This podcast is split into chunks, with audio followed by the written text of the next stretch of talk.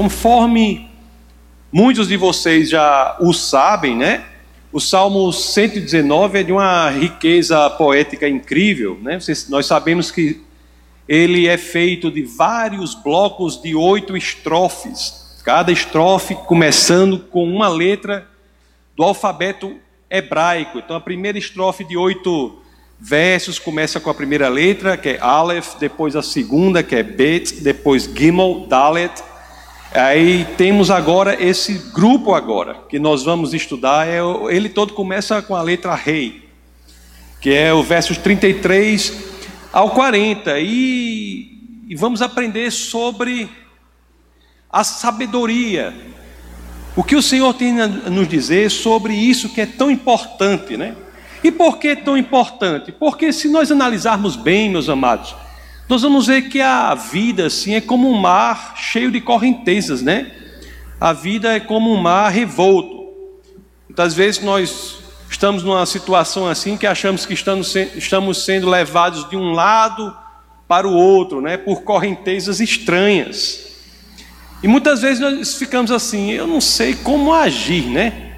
Estou aqui nesse barco aqui, as correntezas levam para um lado, levam para o outro e não estou sabendo como agir. E se a gente parar, diz assim: Senhor, eu preciso de sabedoria. eu preciso de sabedoria para navegar nesse mar aqui, um mar tão cheio de ondas, assim, de correntezas. Eu preciso disso. E como é então, de acordo com as Escrituras, e mais especificamente com os versos 33 a 40 do Salmo 119, como é então que nós podemos crescer na capacidade de decidir e agir com sabedoria. Como podemos crescer nisso? O que as Escrituras nos dizem sobre isso? Para que comecemos a aprender isso, que é uma pérola, é ouro para a nossa vida, é importantíssimo para a nossa vida o que as Escrituras nos dizem sobre esse tema. Nós vamos conversar aqui, com, começar aqui com algo sobre o que nós já falamos em alguns cultos passados, né? Eu sempre digo assim que uma das orações mais importantes que nós devemos fazer é oração pelo entendimento da palavra do Senhor. Eu sempre digo isso. Quantos de vocês nunca oraram por isso? Espero que poucos. Porque devemos orar assim: Senhor, estou orando, eu peço a Ti, me dê entendimento da Tua palavra, porque a palavra do Senhor é um mapa. E nós temos que entender o mapa para andarmos de forma adequada durante esse curto período aqui na terra. Então, nós já vimos no culto passado, lá no verso é, 26 do, do Salmo 119, nós vimos que havia uma oração assim, né? Um modelo de oração assim que a gente pode aprender com ele e fazer. Em que as Escrituras dizem, Salmo 119, verso 26. As Escrituras dizem: a ti relatei os meus caminhos e tu me respondeste. Ensina-me os teus decretos. Ensina-me os teus decretos. Isso nós vimos no culto passado, isso é uma oração alto nível. Alto nível, uma oração é, poderosíssima, né? Você está dizendo assim, Senhor, me ensina o mapa da vida. Ensina-me os teus decretos. É, sem não só o objeto é muito importante, né, a palavra do Senhor, mas também você está pedindo para ninguém menos do que Deus ser o seu professor. Já pensou que negócio, que negócio incrível isso? E às vezes a gente, por falta de não sei de que, a gente não, não ora assim. A gente não está orando para Deus para fazer isso. Pastor, devemos fazer isso. Essa igreja tem de orar para que o Senhor seja o professor de vocês, de todos nós, e que ensine os decretos dele, ensine o mapa. Olha a oportunidade que a gente está perdendo se a gente não faz isso. Esse é o passo inicial. Querer, né? Querer isso. Orar para ser ensinado por Deus. Porque eu vou dizer uma coisa para você, viu? O Senhor é um professor Alto nível. Como eu digo brincando, é alto nível internacional, né? É, é mais do que internacional, é extra, extra universo, né? O Senhor, né? Porque Ele criou tudo, né? Lá no livro de Jó, né, que é o livro mais antigo da Bíblia, no capítulo 36, no verso 22, nós lemos a uma pergunta e a resposta já está implícita, né? A resposta já está implícita nessa pergunta. Olha o que as escrituras dizem, ó. Deus é exaltado em seu poder. Quem é mestre como ele? Ninguém, meus amados, é mestre como o Senhor. Aliás, ser ensinado por Jesus, que é o Senhor, que é o Deus feito homem, né? Em, e, e, o cristão ele tem o Espírito de Jesus vivendo nele, porque o Espírito de Deus é o Espírito de Jesus vivendo nele, é um privilégio do qual a gente não pode abrir mão. Temos que aprender com o Senhor. A, a, o, o dom espiritual em que Jesus mais operou na terra, qual foi? Foi o de ensino. Foi o de ensino. Isso não foi por acaso. Nós temos que usufruir isso. O mesmo Jesus que ensinou aos apóstolos, que ensinou aos discípulos, é este mesmo Jesus que está disponível. O Espírito dele está dentro de nós e pedimos, podemos e devemos orar, Senhor, seja o meu professor. Mas, meus queridos, tudo que eu falei até aqui, eu acho assim que as Escrituras dizem isso, eu acho coisa maravilhosa, mas assim, as escrituras sempre nos surpreendem, né? Deus ele sempre nos surpreende. E por incrível que pareça, o texto base do nosso bate-papo de hoje, que é aquele que eu falei para vocês, já coloca essa mesma oração em outro nível. Se essa oração de ter Deus como professor nos ensinando os seus estatutos, a sua palavra, já é oração altíssimo nível, agora quando nós vamos ver aqui, tem uma oração que coloca esse mesmo tipo de oração num outro nível, num nível ainda maior. Olhe só o que ocorre. Vamos começar então no texto base de hoje, que é Salmo 119, verso 33. Vamos ver o que é que tem lá. Olhe só como começa. Ensina-me, Senhor, o caminho dos teus decretos, e a ele obedecerei até o fim. Lá no Salmo 119, verso 26, que a gente viu, começou lá, que era aquela oração inicial, é oração muito forte, né? É oração para que o poder, a excelência da, da faculdade intelectual de entender a palavra do Senhor caia sobre nós. Nós tenhamos isso. Temos a capacidade de entender a palavra do Senhor. Mas aqui é um pouco diferente. Aqui não é ensina-me, Senhor, os teus decretos, não. Qual é a diferença aqui? Qual é a expansão dessa oração em relação anterior? Aqui nós temos ensina-me, Senhor, o caminho dos teus decretos. Não é a capacidade intelectual para entender a palavra do Senhor apenas, mas é algo a mais é um entendimento para poder utilizar este conhecimento para um fim, para um fim proveitoso, para poder colocar na prática o conhecimento da palavra do Senhor. Ensina-me, Senhor, o caminho dos teus decretos. Meus amados, se o salmista já orava por conhecimento da palavra do Senhor, ele aqui passa a orar por sabedoria. Diante, isso é ouro, isso é ouro para a gente, porque ó, diante das inúmeras, há um sem número de possibilidades de errarmos, né? As escolhas erradas estão aí para serem, pelos desavisados, feitas, né? As pessoas podem errar, né? Assim, tem a, tem a, tem a capacidade de errar. Agora você imagine você orando ao Senhor para lhe dar sabedoria, você está dizendo assim, né? Senhor, diante dos múltiplos caminhos em que eu estiver deparado ali, me, me mostre o correto. É, eu não sei assim, eu, eu tenho um, eu posso, como eu falo brincando, eu posso até espremer o recheio do meu crânio, e eu não consigo achar uma coisa melhor do que isso, porque você pensa uma chave para você viver essa vida, é você ter o Senhor fazendo com que você não só tenha o entendimento do mapa da vida, da palavra dele, mas tenha o um entendimento prático de como colocar isso na prática. É, é a pra, é, é, é a materialização, uma concretização do que o profeta Isaías né, já dizia no seu capítulo, no seu livro, no capítulo 30, verso 21. Isaías 30, 21. O que, é que as escrituras dizem? Quer você se volte para a direita, quer para a esquerda, uma voz atrás de você lhe dirá: Este é o caminho, siga-o. Já pensou? Já pensou nós crescermos nisso? As dimensões em que isso é aplicável? Nosso casamento, nossa família, nosso trabalho, criação de filhos, amizade, investimentos em todas as áreas. Tudo. Isso é, isso é ouro. Isso é ouro.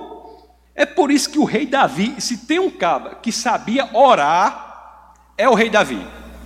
As orações dele são alto nível demais. Então, de novo, aqui no 119, 33, que é o primeiro verso do bate-papo de hoje. Ensina-me, Senhor, o caminho dos teus decretos, e aí ele termina. E a eles obedecerei até o fim. Diferença, meus amados, é que a fonte dessa promessa de obedecer, o salmista sabe que não é ele, né? É o Senhor. A fonte dessa promessa está em ser ensinado por Deus. Você pode prometer ao Senhor que obedecerá aos seus preceitos, se você orar para ser ensinado pelo Senhor. Se você, o seu coração se abrir, Deus me ensine, não só o conhecimento prático, não só o conhecimento da tua palavra, mas a aplicação prática dela, a sabedoria para aplicar a prática, na prática, esse conhecimento. Existe uma chance muito grande de nós verdadeiramente aprendermos e não nos desviarmos dos caminhos do Senhor é uma coisa impressionante. Eu, eu acho isso aqui impressionante. Eu acho isso aqui impressionante, né? O, você está dizendo assim: Eu estou na tua dependência, Senhor. Estou na tua dependência, Pai. Eu preciso do seu ensinamento. Eu preciso do seu ensinamento. Olhe como se não é essa mesma lógica. Que nós estamos lendo aqui os Salmos, né? Que são livros belíssimos lá do Antigo Testamento. Mas a Bíblia é uma só, né? Como todos sabem, né? Os 66 livros da Bíblia, os 39 do Antigo e os 27 do Novo, são uma só história, que começam num jardim e acabam numa, numa, com uma multidão em uma cidade. Essa é a história da Bíblia. Mas olhe se essa mesma lógica não se repete lá na carta aos Romanos, capítulo 8, versos 37 a 39. Olha o que as escrituras dizem aqui, ó.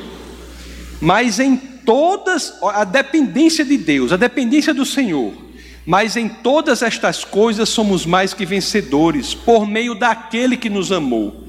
Pois estou convencido de que nem morte, nem vida, nem anjos, nem demônios, nem o presente, nem o futuro, nem quaisquer poderes, nem altura, nem profundidade, nem qualquer outra coisa na criação será capaz de nos separar do amor de Deus que está em Cristo Jesus, nosso Senhor é você saber que dependendo dele, com a orientação dele, sendo ensinado por ele, graças ao que ele vai dizer, você vai dizer: Eu vou cumprir os mandamentos do Senhor, porque ele é meu professor. Isso tudo que eu li aqui é, é resumido pelo próprio Paulo na, na famosa passagem da carta aos Filipenses, capítulo 4, verso 13, né? Que muitos conhecem, que diz o quê? Tudo posso naquele que me fortalece. Entendimento e sabedoria são coisas centrais, né? Centrais. Agora é claro que você vai precisar de quê? Porque às vezes você tem um entendimento e a sabedoria, você vai precisar desenvolver em você o elemento chamado volitivo, o elemento da vontade, o elemento do coração.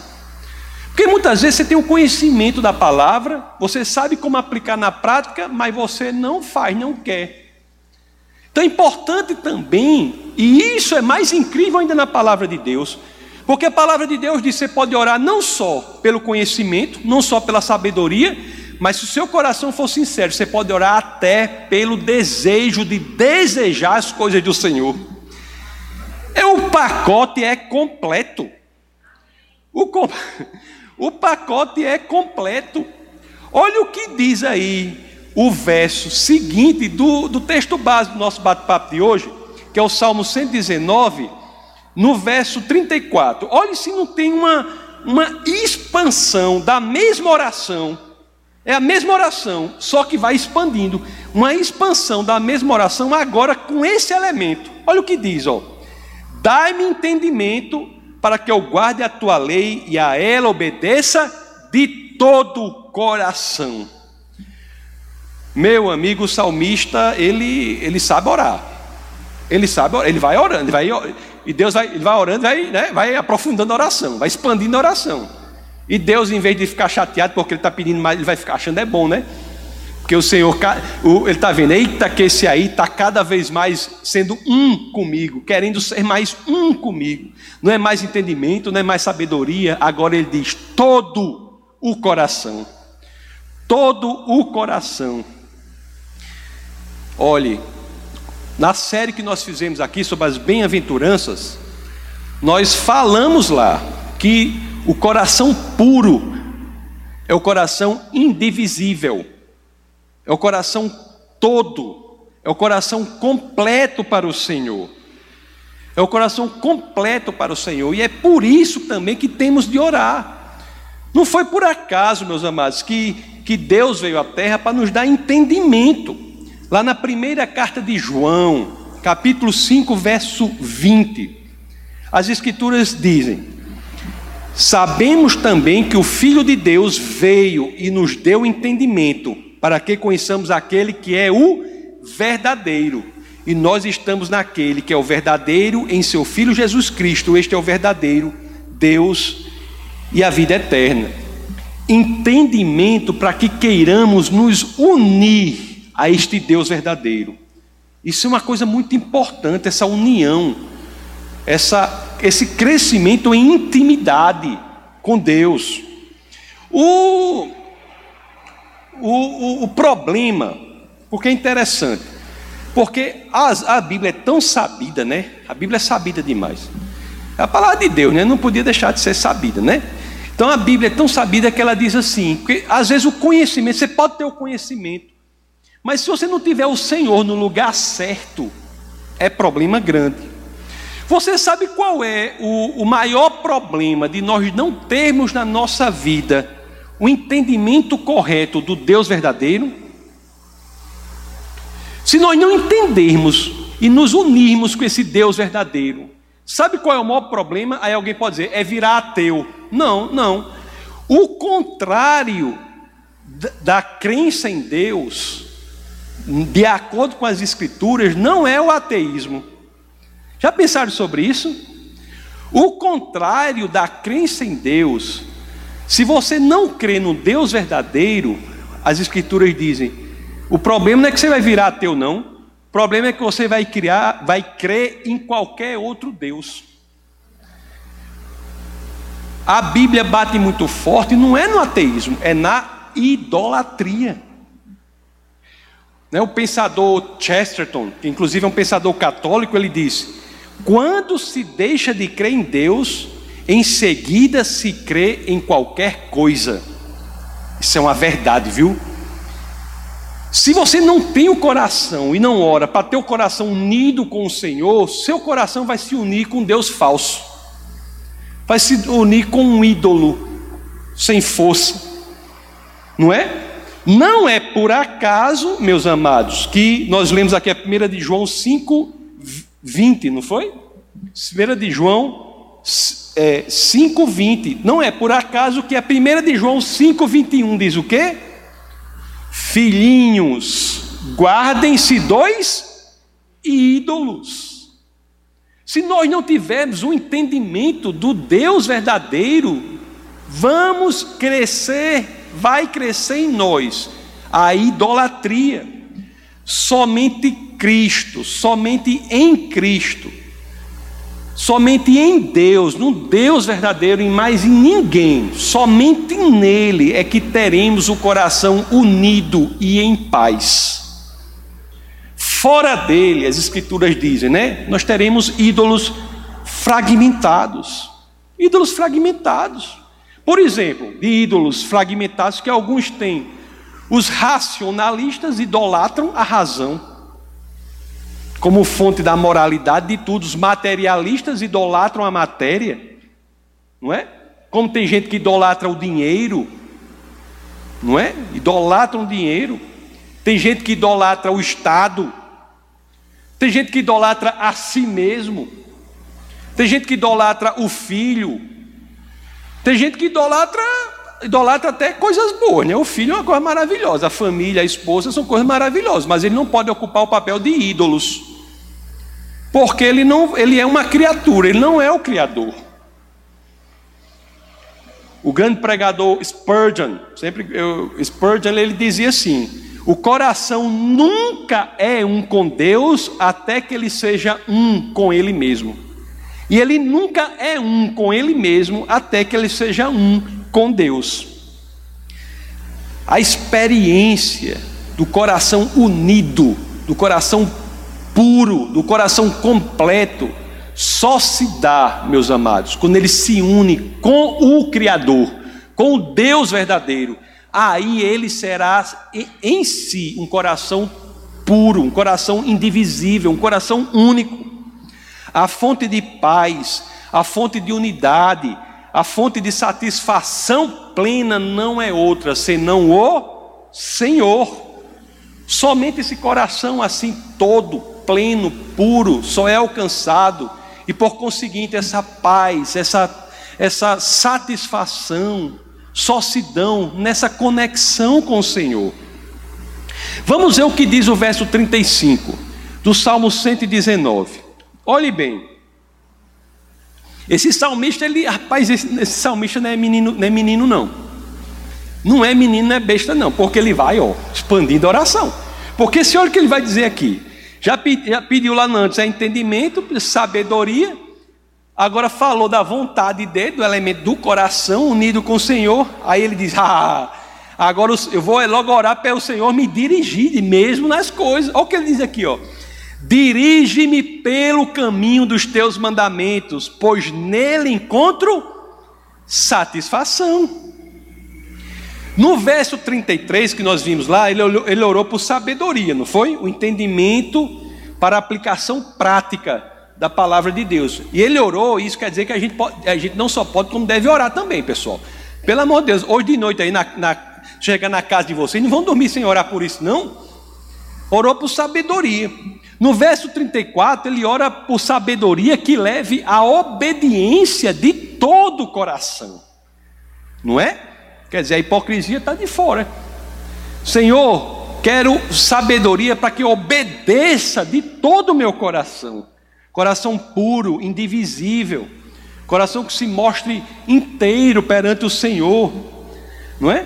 O princípio é esse. O, o coração que é um com o Senhor, se nós temos um coração que é um com o Senhor, a consequência disso é que o caminho para Deus dirigir a nossa vida está aberto. Quando Deus olha e vê o coração que é um com Ele, ele diz: o caminho, a avenida para eu dirigir a vida deste meu servo está posta, está aberta. Coração fragmentado é aquele que tem mais de um, de um ídolo. Né? É aquele, quando o coração é um com o Senhor, diz: agora o caminho está aberto. É por isso que no verso 35, Salmo 119, 35, a oração é por interferência divina no seu caminho, no meu caminho, no nosso caminho. É uma oração por direção do Senhor. Meus amados, a oração, quando ela é feita a partir de um coração puro, de um coração indivisível, isso é a chave, a chave espiritual para permitir que Deus grandemente interfira na nossa vida. É a, a chave está aqui, coisa que todo mundo precisa. Eu preciso de mais disso, você não precisa não? Eu preciso de mais disso. Interferência de Deus na minha vida, nos guiando. E a chave está aqui. Está tudo explicado aqui nas Escrituras. Você está dizendo ao Senhor assim: Deus, o seu Espírito tem plena liberdade para dirigir a minha vontade. É a forma que mantendo o livre-arbítrio, você consegue com que Deus dirija poderosamente a sua vontade. Por quê? Porque você livremente está orando para isso. Você, Deus, eu quero desejar, desejar você. O meu desejo me faça crescer em desejo, em desejo por desejar você. Outra oração alto nível, que às vezes a gente não faz, não sei porquê, é, se esquece, não sei. Oração alto nível. Tem bênção maior do que essa? Tem bênção maior do que você saber que pode orar a Deus para ter o desejo certo? Pode orar a Deus por isso. Se às vezes é o desejo de uma coisa errada que está lhe atrapalhando, comece orando para Deus para que cultive em você o desejo pela coisa certa. É o primeiro passo.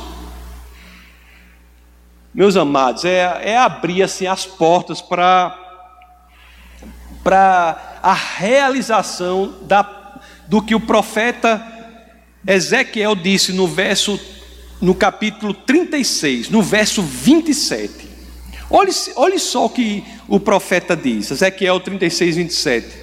Porei o meu espírito em vocês e os levarei a agirem segundo os meus decretos e a obedecerem fielmente às minhas leis a Bíblia não tem outra saída, né? Ela diz assim: é somente assim, meus queridos, que há satisfação plena. É por isso que o final do verso 35 do, do Salmo 119 termina assim. Salmo 119, 35. Dirige-me pelo caminho dos teus mandamentos, pois nele encontro satisfação. A equação, para quem gosta de matemática aí, a equação é assim, ó: sabedoria que vem do alto, mais coração puro, mais direção do Senhor, igual a satisfação, paz interior. A equação está posta, basta que a gente ore. É assim, né? Às vezes é difícil a pessoa Existem os obstáculos para a pessoa orar nessas coisas. Você tem que estar ciente disso, não é? Tem que saber que a, que a verdadeira luz para o nosso caminho é a palavra do Senhor. O próprio Salmo 119, lá na frente, no verso é, 105, vai dizer: A tua palavra é lâmpada que ilumina meus passos, não é? é luz que clareia o meu caminho. Mas as forças externas, vão querer fazer com que você não coloque Deus no centro. Há forças que vão querer com que você tire Deus do centro. Você tem que saber que quem tá no, tem que estar tá no centro é o Senhor. Olhe, há duas forças principais contra as quais nós temos que ter armadura, nós temos que ter conhecimento delas para que possamos nos livrar. Você, ó, a trindade é uma coisa maravilhosa, né? Mas você já viu falar da trindade do mal? Já ouviu falar na trindade do mal? Viu não? A pastora franziu a testa ali, não viu não? A trindade do mal? A trindade do mal é o quê? É o satanás, né? O inimigo das nossas almas. É a nossa natureza caída, alguns falam nossa carne, né? E é o mundo, que são os valores predominantes no mundo. A trindade do mal, é a trindade do mal. O satanás o, o, o mundo, os valores predominantes do mundo e a nossa natureza caída, que é a nossa carne. E essa, essa trindade do mal, ela vai desenvolver assim forças para nos afastar, para nos afastar da ideia de colocar Deus no centro. E as principais ferramentas, meus amados, que, é, que essa trindade do mal utiliza para que a gente não coloque Deus no centro, quais são? Segundo as Escrituras, é a cobiça e a vaidade. Interessante, né? Não é interessante isso? A cobiça e a vaidade, né? Cobiça faz assim, é, também pode ser traduzido por ganância, como nós veremos. Ela, ela faz com que você, é uma força que faz com que você coloque no centro das suas atenções, você foque em outra coisa que não é Deus. Então isso é uma, é uma força muito, uma ferramenta muito ruim, ela faz com que você coloque alguma coisa no centro que não é Deus. E a vaidade, bom, quando você consegue mais ou menos fazer isso, aí você começa a se vangloriar, pronto, já está preso na prisão da vaidade. Vamos ver o que é que diz o Salmo 119, 36.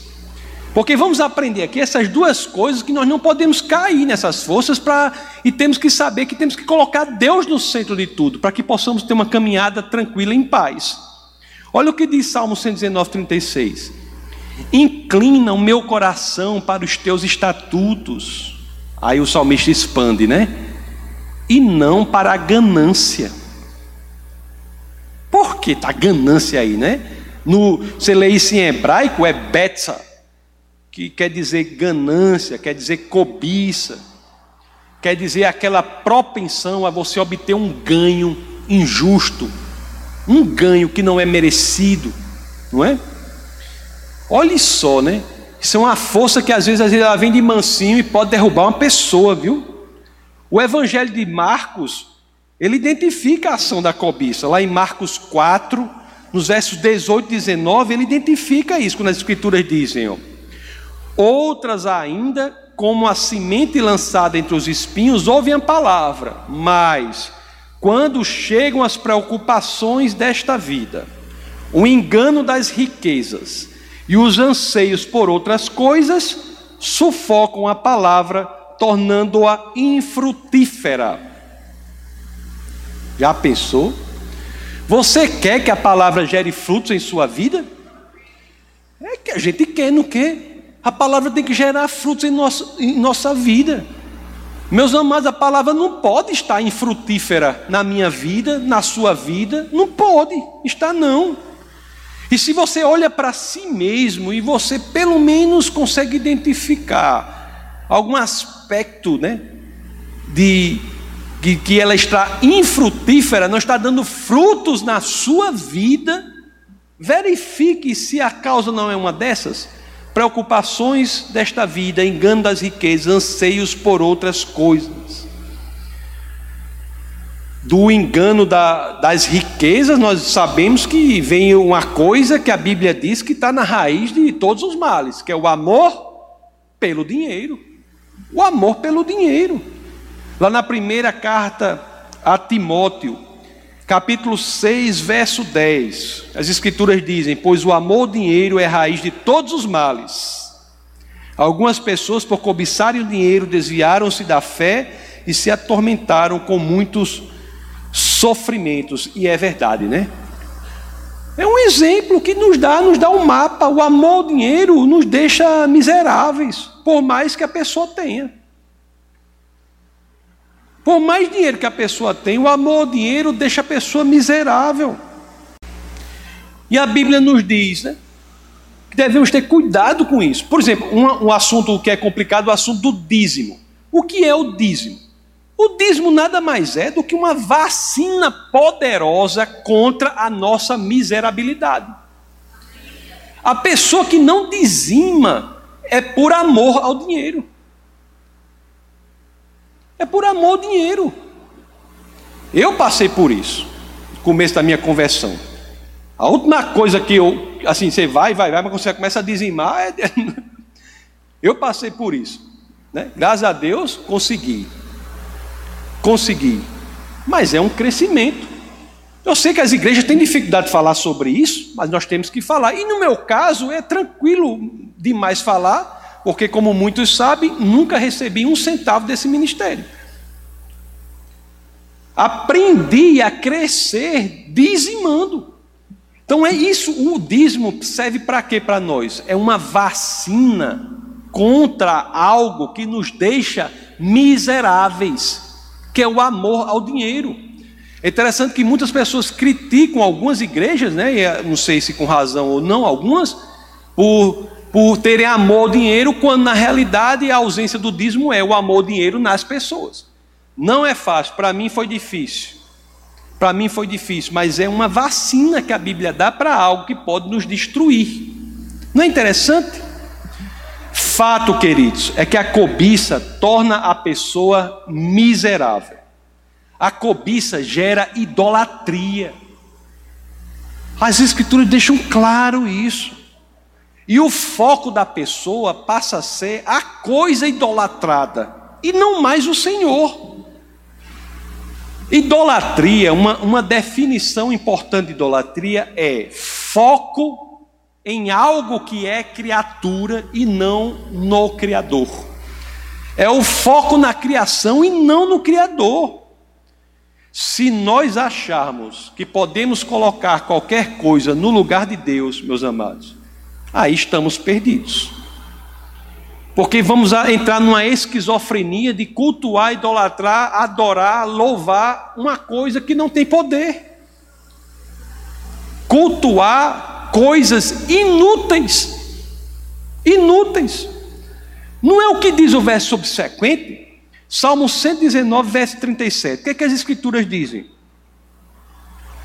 Olhe só o Senhor como dirige o salmista de forma belíssima, né? Diz assim, né? Desvia-me os meus, desvia os meus olhos das coisas inúteis, faze-me viver no caminho que traçaste. Professora Bárbara, por favor, lança aí a tradução Almeida para esse mesmo verso. A tradução Almeida para esse mesmo verso. Desvia-me os meus olhos de contemplarem a vaidade e vivifica-me no teu caminho. Não é interessante que esse termo em hebraico, que é shav, ele realmente pode ser traduzido das duas formas, né? Por vaidade, por inutilidade, por vacuidade. Não é interessante isso? Quando nossos olhos estão nessas coisas que são inúteis, isso nos torna miseráveis. Eu tenho muitos amigos assim, conhecidos, né? que exercem função de, de autoridade. Função de autoridade. Seja, sejam políticos, sejam na, na, no, no poder judiciário, ou qualquer outro poder. Meus queridos, muitos deles que não têm esse entendimento da realidade da vida, praticamente entram em depressão profunda quando se aposentam. Por quê? Porque o foco deles estava em coisas inúteis. A vaidade tomou conta do centro da vida das pessoas. Quando o nosso foco está no Senhor, isso não acontece. Isso é coisa importantíssima para a nossa vida. Pessoas que idolatram o próprio trabalho. Teve um colega mesmo, um colega que eu não, questão que eu não vou citar o nome, foi muito importante numa área específica lá da Universidade Federal do Rio Grande do Norte, onde eu ensino há muitos e muitos anos. Ele montou uma área lá muito importante. O tempo passou, passou, começaram a entrar outras pessoas para o concurso, não deu cinco anos, ninguém se lembrava mais dele. O foco dele era aquela área específica.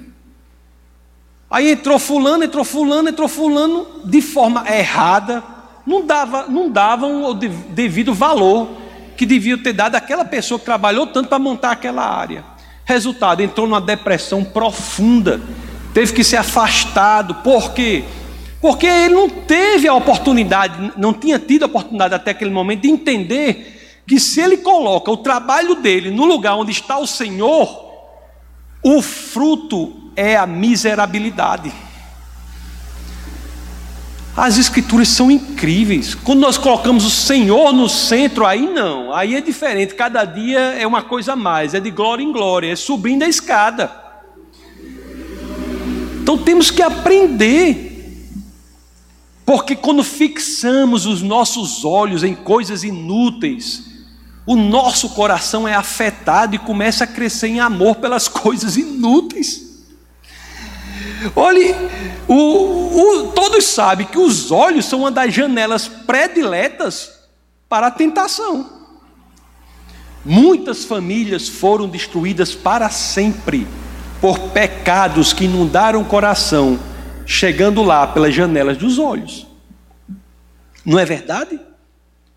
E a oração aqui, a oração do salmista, Não é para que ele não veja. Não é para que ele não veja. A oração é para que ele olhe para as coisas corretas, olhe para as coisas certas. O Salmo 119, 37, o que é que ele diz? Salmo 119, 37, que nós já lemos. Desvia os meus olhos das coisas inúteis. Não é para que eu não veja. Desvia os meus olhos das coisas inúteis e vai ficar em quem? No Senhor.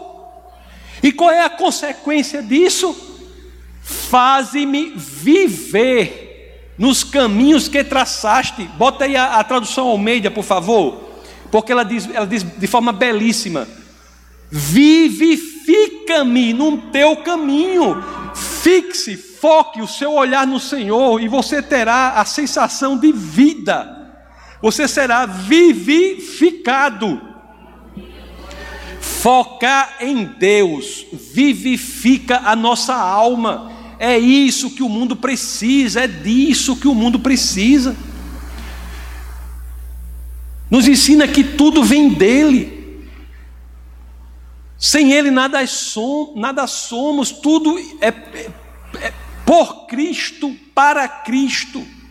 É tudo o que fazemos. É um ensino de humildade que vai, que é o antídoto para a vaidade. Cristianismo tem sim, meus amados, que cultivar, promover a cultura em nós da humildade, de sermos pessoas ensináveis.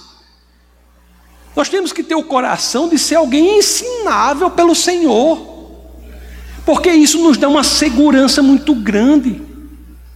Você quer ver uma coisa que é impressionante aqui, que eu achei impressionante aqui? Que eu vou dizer uma coisa para você.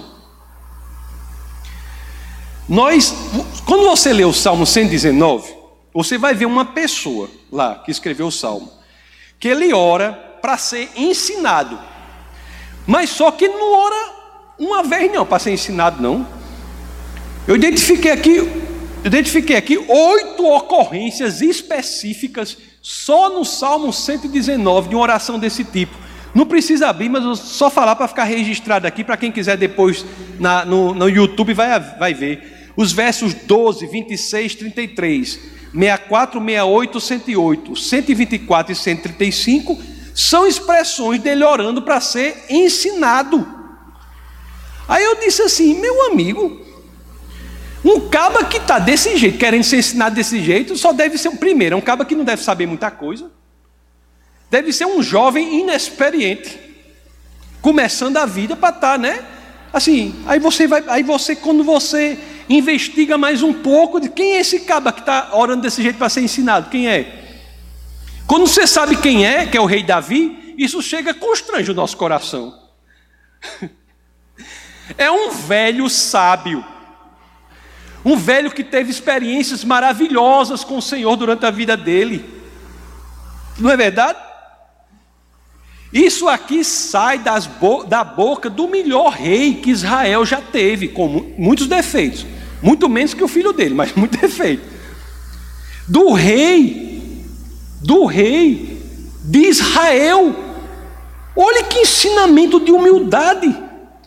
É o rei Davi dizendo: Senhor, me ensine, me ensine. E às vezes a gente vê, né? Tanta gente que, hum, que não é nem um milionésimo que o rei Davi foi, da experiência que ele teve com Deus. É lógico que aqui nós vivemos na, depois do, na era do Espírito, mas, mas a intimidade da época que ele tinha com o Senhor, e a gente às vezes vê uma coisa dessa, falta de, de, de humildade. Tem gente que é administrador de grupo de WhatsApp, já se acha o Administrador de grupo de WhatsApp quer ser mais que o rei Davi, não quer orar por ser ensinado, para ser ensinado. nós temos que promover em nós essa cultura da humildade, de ser ensinável, não é? Isso nos saber que ser ensinável dizer a fonte é o Senhor, a fonte não sou eu. Meu amigo, ninguém menos do que o apóstolo Pedro. Pedro, ninguém menos do que ele, quando foi confiar na sua própria força, o que foi que aconteceu? Veja aí Mateus 26, 35, por favor. Evangelho de São Mateus 26, 35. Olha o que é que São Pedro diz aqui. Mateus 26, 35. Mas Pedro declarou: Mesmo que seja preciso que eu morra contigo, Senhor, nunca te negarei. E todos os outros discípulos disseram o mesmo, né? Pedro puxou a corda. E, quer dizer, confiou na sua própria força, né? Quando você confia na sua própria força, é complicado. Momentozinho que você diz, agora sou eu que assumo o controle. Meu amigo, cuidado, porque aqui, né, Jesus diz, rapaz, fora de Cristo nós não somos nada. Já disse mil vezes aqui, tem que andar num bolso com um verso dizendo que somos feitos à imagem e semelhança do Senhor, mas no outro bolso o verso dizendo que somos, fomos feitos do pó. Somos feitos à imagem e semelhança de Deus, mas nós não somos Deus. Pedro, que era um caba de altíssimo nível, quando foi confiar na própria força dele, mesmo que seja preciso que eu morra contigo, nunca te negarei. Aí o que é que lemos lá no verso 69? do capítulo 26 de, de Mateus. Pedro estava sentado no pátio e uma criada, aproximando-se dele, disse: Você também estava com Jesus, o Galileu. Mas ele o negou diante de todos, dizendo: Não sei do que está falando. Diga aí. Foi, compriar, foi confiar na sua própria força, não é? E negou aqui, como todos sabem, ainda negaria duas vezes antes do galo cantar, não é isso? Pedro confiou na sua própria força e falhou. O bom é que Pedro, diferentemente de Judas, nunca perdeu a esperança, né? Nunca perdeu a esperança e o Senhor o resgatou puro como a neve. Não é isso? Cristianismo sempre podemos começar de novo. Glória a Deus por isso. Temos que confiar no Senhor. Vamos ver o que diz o 38 agora, verso Salmo 119, 38. Cumpre a tua promessa para com o teu servo, para que sejas temido. Cumpre a tua promessa, Senhor. O salmista ora assim, né? Senhor, faz comigo o que o Senhor promete na tua palavra. Senhor, faz comigo o que o Senhor diz em tua palavra. Faz para com o teu servo. Faz comigo, para aquele que te adora, para aquele que o coração está unido, para aquele que te louva, para aquele que te segue, para que sejas temidos. Temor, quando se refere a Deus, se traduz por reverência, por respeito. A tradução Almeida é melhor. Bota na Almeida aqui, por favor. Salmo 119, 38. Confia a tua promessa ao teu servo que se inclina ao teu temor que se inclina ao teu respeito, que se inclina à tua reverência. Tivemos a oração por sabedoria, coração ter sabedoria com o coração puro, oração por direcionamento de Deus. Fomos direcionados a fugir da cobiça, da ganância, da vaidade. E qual é a consequência disso? Qual é a consequência, senão que teremos o Senhor confirmando em nossa vida a, a promessa maravilhosa que Ele tem para cada um de nós? Essa é a consequência. Promessa de plenitude, promessa de vida abundante. Não é promessa de ausência de problema, não. Vai ter muito problema. É promessa de paz no meio do problema de satisfação no meio do problema.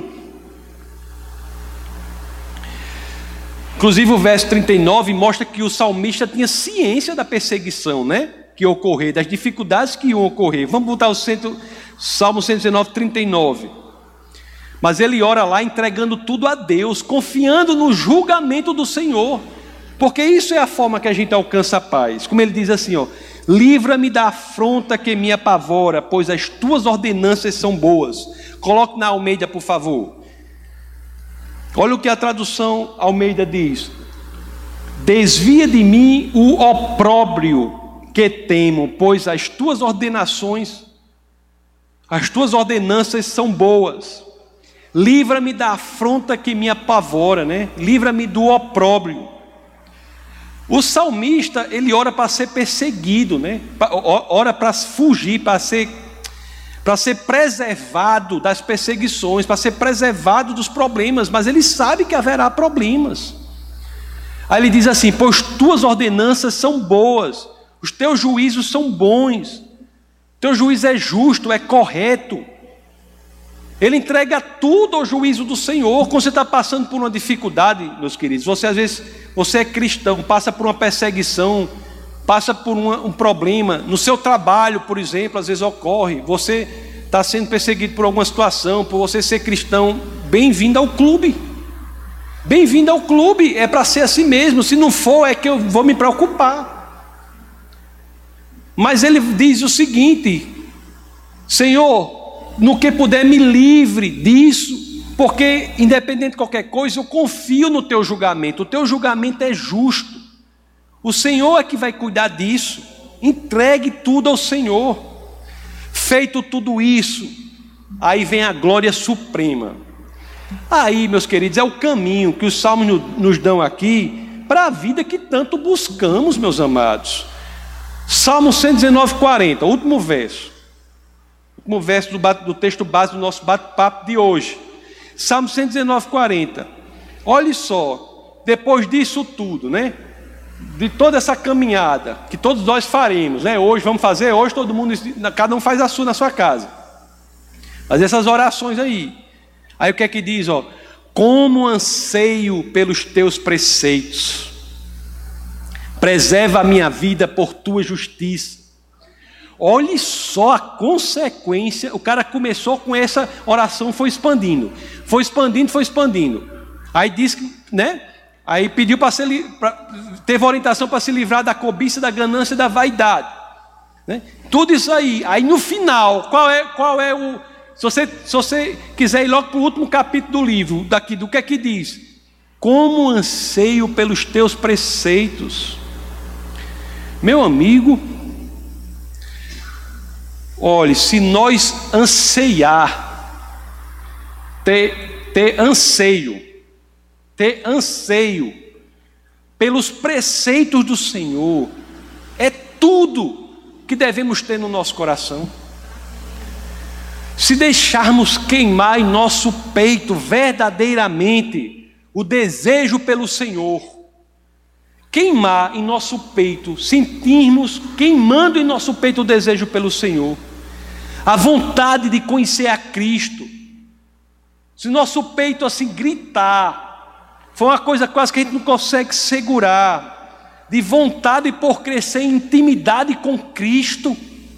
Olha que coisa maravilhosa.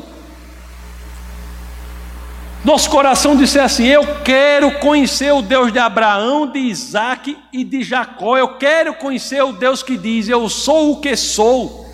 Eu não quero conhecer o Deus que é projeção do que eu quero, projeção da minha mente, projeção do que eu acho, projeção dos meus medos, das minhas vontades, dos meus quereres, dos meus desejos. Não, meu coração anseia pelo conhecimento do Deus único e verdadeiro que diz: Eu sou o que sou. Se promovermos este que é o verdadeiro avivamento, tem gente procurando para o avivamento, onde, não sei onde, não sei onde, e o avivamento começa no seu coração. Onde é que o avivamento vai começar? O avivamento de que todos tanto precisam começa no seu coração, no meu coração. Se promovermos, e aqui está o caminho, este avivamento em nosso espírito, não há outro final senão o que está nas Escrituras. O que é que dizem? Nossa vida será preservada na justiça do Senhor. Como anseio pelos teus preceitos, preserva a minha vida por tua justiça. Este é o fim perfeito, isto é o que buscamos: preservação da nossa vida pela justiça do Senhor. A sabedoria que vem do alto, conforme eu disse aqui, apenas expondo a palavra que é a palavra de Deus. É a que nos leva a uma vida de paz, de tranquilidade, de confiança plena em Deus, de providência. E é esta sabedoria, meus amados, que nos colocará na situação de ter a vida preservada na justiça do Senhor. Glória a Deus por isso. Vamos orar. Essa foi uma produção do Ministério Internacional Defesa da Fé, um ministério comprometido em amar as pessoas, abraçar a verdade e glorificar a Deus. Para saber mais sobre o que fazemos, acesse defesadafé.org.